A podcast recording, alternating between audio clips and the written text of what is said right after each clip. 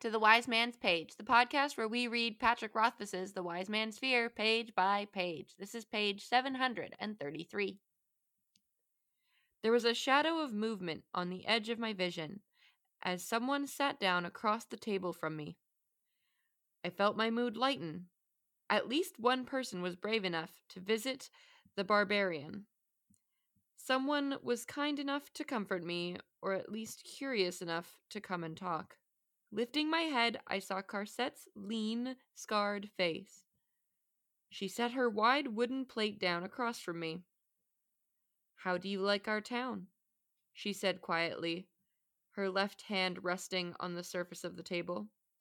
Her gestures were different as we were sitting, but I could still recognize curious and polite. To anyone watching, it would seem like we were having a pleasant conversation. How do you like your new teacher? She thinks as I think, that you do not belong. I chewed another mouthful of chicken and swallowed mechanically, not looking up. Concern. I heard you cry out, she continued softly. She spoke slower now, as if talking to a child. I wasn't sure if it was meant as an insult or to ensure I understood her. It was like a tiny bird. I took a drink of warm goat's milk and wiped my mouth. The motion of my arm pulled my shirt across the welt on my back, stinging like a hundred wasps. Was it a cry of love? she asked, making a gesture I didn't recognize. Did Vashet embrace you? Does your cheek bear the mark of her tongue? I took a bit of pudding. It wasn't as sweet as I remembered. Carceret took a bite of her own pudding. Everyone gambles on when you will leave, she continued, still speaking slow and low, for my ears only. I have two talents wagered that you will not last a second day. If you leave in the night, as I hope, I win silver. If I am wrong and you stay, I win in bruises and listening to your cries. Stay. I looked up at her. You speak as a dog barks, I said, with no end, with no sense. I spoke quietly enough to be polite, but not so quietly that my voice didn't reach the ears of everyone sitting close to us. I know how to make a soft voice carry. We Ruh invented the stage whisper. I saw her face flush, making the pale scars on her jaw and eyebrow stand out.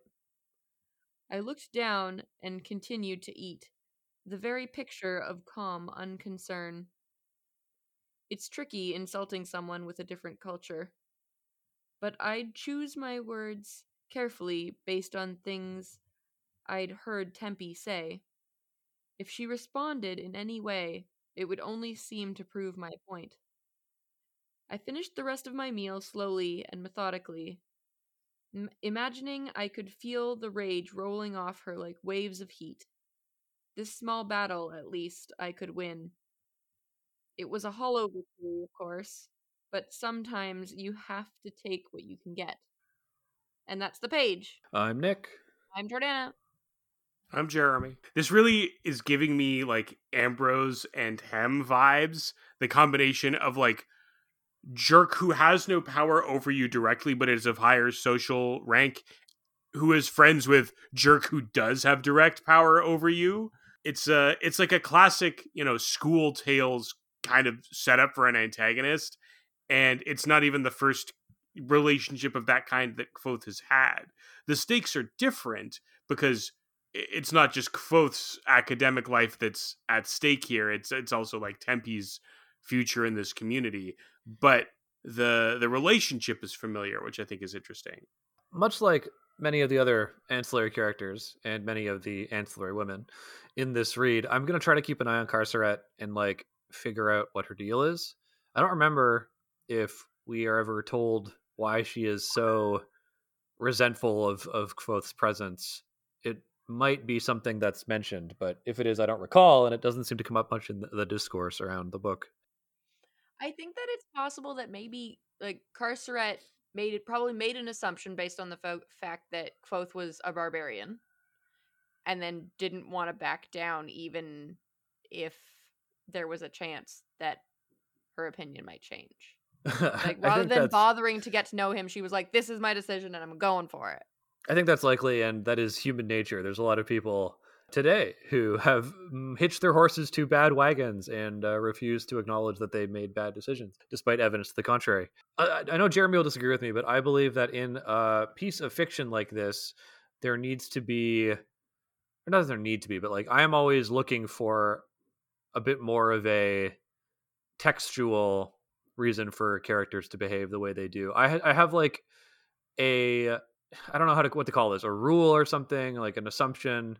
Um, but in in when I like a piece of fiction, or at least like when I look at a well what I think it to be a well written piece of fiction, there is never just like a character who's there. A character is always there to like add something or to accomplish something or to represent something that is something that I'm looking for in in this read in particular. Times it doesn't ring true is when the character is there to like have something happen for another character. Like that's why I think people talk about fridging in a negative way because it like is it doesn't take I don't know, it doesn't feel like a a honest or respectful use of a character to have them exist in the book to like help another character learn a lesson book or movie or whatever it's the same with like manic pixie dream girl uh weird that a lot of these uh tend to be women huh but uh, i think in like a good piece of fiction characters exist like not just to help another character get somewhere but to like add something to the story this has been a long-winded way of, of me saying that and that i'm looking for what exactly it is that carceret is here to do even if she is just sort of like the voice of the slice of uh, population who don't care for Kvothe's presence. Uh, it just seems like she's the only one, kind of like there aren't any other loud outspoken Adem who tell Kvothe to his face that he sucks and he should die. Well, I think culturally, they're not really the kind of group of people who would do that. But if we look at who we have met from this culture, there's essentially four, right? You've got uh, Carceret, Vashet, uh, Shehyn, and Tempi. And when you look at those four people, who right now are kind of our only representation of this culture, two out of the four, so 50%, really don't like Kvothe. And then the then Tempi likes Kvothe, but uh, Shehyn still feels the need to like test him out to see whether or not he's worthy. And so based on that, were we to make assumptions, although we shouldn't, but were we to make assumptions, we could say that like based on this group of four, perhaps it is the norm in this culture not to really like barbarians, especially considering they call them barbarians. Jordana, you're raising a really compelling point, and I, I want to jump off of it if I may. I think that the difference between like good representation of a culture and bad representation of a culture in fiction is the extent to which that culture is depicted as a monolith. And I think that Rothfuss has very cleverly, once we're introduced to Adem plural as opposed to Tempi singular, we are given four different characters with very different personalities and very different attitudes towards Kvothe. And there's like a, as Jordana points out, there's kind of a spectrum. And I think that is meant to illustrate that, yes, not all Adem think the same way. They have this, like, culturally, there is this kind of reserved closed offness they are secretive they are protective of their culture but that can express itself in different ways right like shehyn's attitude is yes i am like a safe keeper and guardian of my culture. So I want to make sure that this guy Kvothe is like worthy of learning what we have to teach and that he's not going to misuse it. And I'm not going to be quite as trusting as Tempi because I can see the danger in it. But I also think it's a thing worth exploring, and I think that he might prove worthy. Whereas Carceret sees him and makes a snap judgment, right? Carceret is like, this guy is a barbarian, therefore he can never be worthy. He sucks, and I hate him.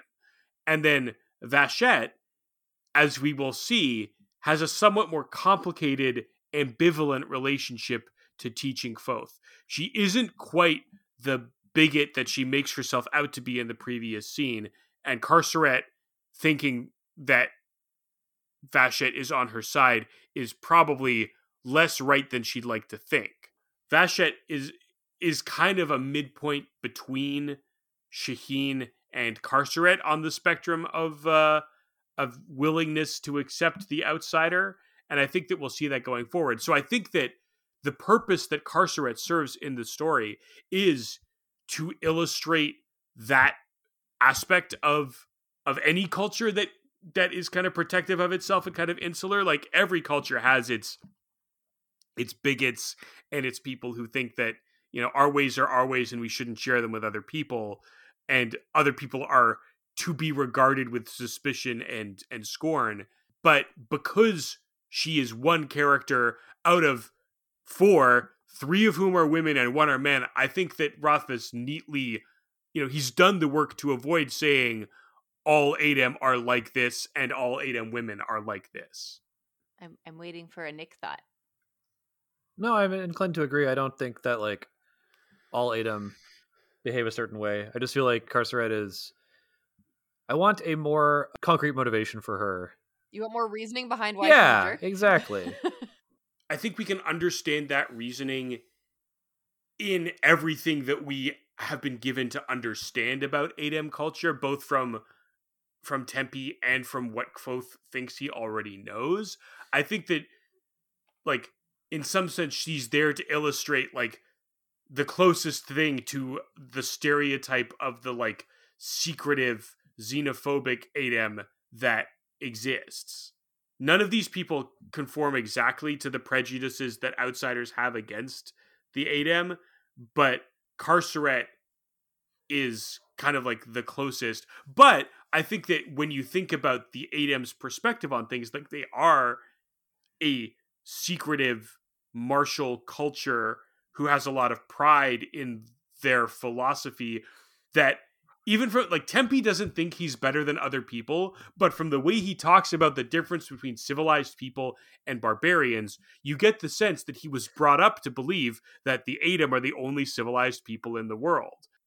Yeah, I mean, I I kind of disagree with you in that I think Tempi uh, like does believe that he's better than all the barbarians, but he's like polite enough not to go lording it around, whereas Carceret has no such compunction. Exactly, and and Tempi says like it's not your fault you're a barbarian, right? Like yes, I'm better than you, but like that doesn't make you a bad person. You just don't know any better. You're like a dog. Whereas Carceret is like it is your fault that you don't know any better.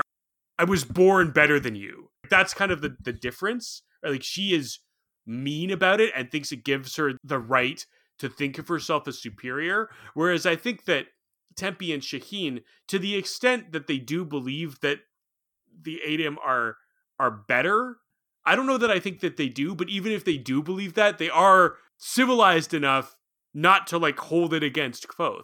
And they don't believe that because they were born in Ademre like they are better and because he was born outside he'll never be as good right they think he could learn well some of them do.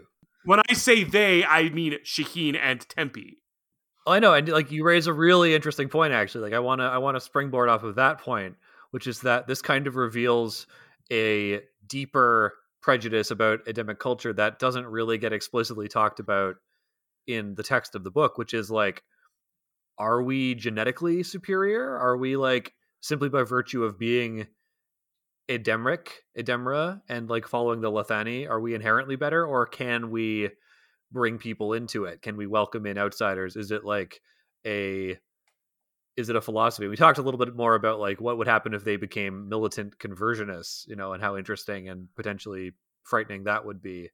This has really impl- interesting implications that I think the book doesn't totally dive into. Apart from the fact that that's explicitly what Shehyn says, she says some believe that barbarians can't learn, that there's no point in trying to teach them. And I don't believe that. I believe that it would be better if we tried. Right, and how interesting that Kvothe seems to be the, the tester child for this, that no one else has ever been inducted into Adem before. Well, we don't even know that. For sure. no, we don't. Shehyn Shehyn doesn't say no one has ever tried this before. She says I we, I think we should try to do it more often which kind of implies that it has been tried before. We have uh, no confirmation either way.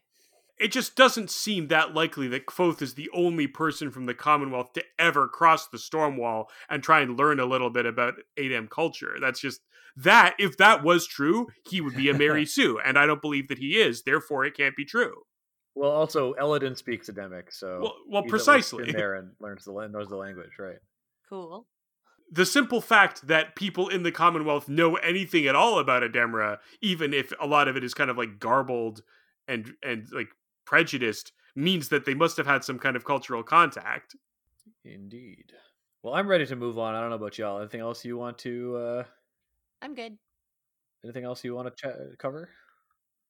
Only that I think Vasha, I mean, sorry, Carceret's cruelty is really delicious on this page. Like she's really like laying it on thick. Oh, poor baby. Did you get hurt? Did you get hurt? Is that a little love bite? And how much obvious pleasure she's taking in his suffering. And then him using everything that he's learned about Adem culture to lay the best burn he can on her is really like satisfying and delightful. It reminds me a little bit of it's not quite the same, but it reminds me a little bit of of Antonio Banderas' character in the 13th Warrior revealing to the Vikings that he has been that he has picked up enough of their language to know they're talking about him and to tell them to quit it. Yeah, anyway, it's delightful. Cool. Yes, we are delighted. And we'll delight you further with more japery on tomorrow's episode of Page. Well, The Wind. wind.